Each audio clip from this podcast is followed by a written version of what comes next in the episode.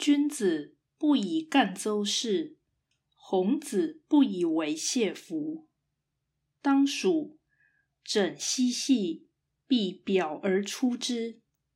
姿衣高裘，素衣泥裘，黄衣狐裘，谢裘长，短又媚，必有寝衣，长一身有伴。胡合之后，以居。去丧无所不佩，非为伤，必杀之。高俅悬冠，不以吊；吉月，必朝服而朝。孔子不以赤红的颜色装饰衣服边缘，不使用紫红颜色的内衣。夏季的时候，身着一件里衣。必加上一件外衣以蔽体，然后才出门。黑色衣服搭配黑色系的高球外套，白色衣服搭配白色系的泥球外套，黄色衣服搭配黄色系的狐球外套。内衣稍长，右手袖子则稍短。必有睡衣。长度是一身右半，取用狐合的长毛是便于居家。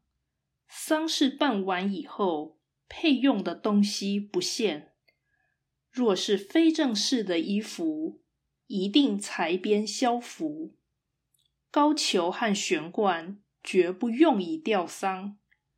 每月初一必着官服上朝。道义阐释。本文呈现孔子衣着的形式与风格，含有礼制、实用、美感、道德等不同考量。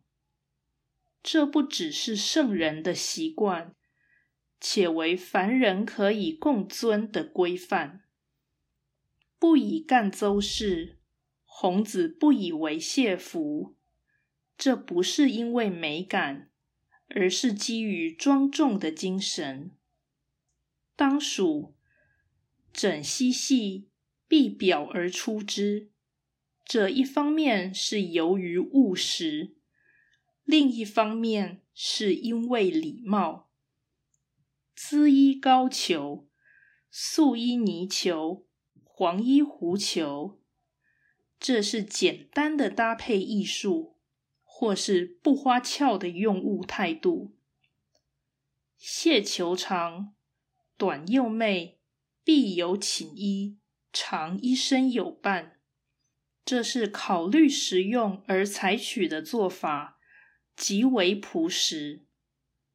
胡合之后以居，这也是务实，不是浪费。去丧无所不配。这既合于礼仪，且富有美感。非为商，必杀之。高俅悬冠，不以吊。这则是根据礼制，不以美为上。吉乐，必朝服而朝。这是入境随俗的积极作为，有文明之风。总之。该怎么做就怎么做。君子穿衣也讲究真善美之意。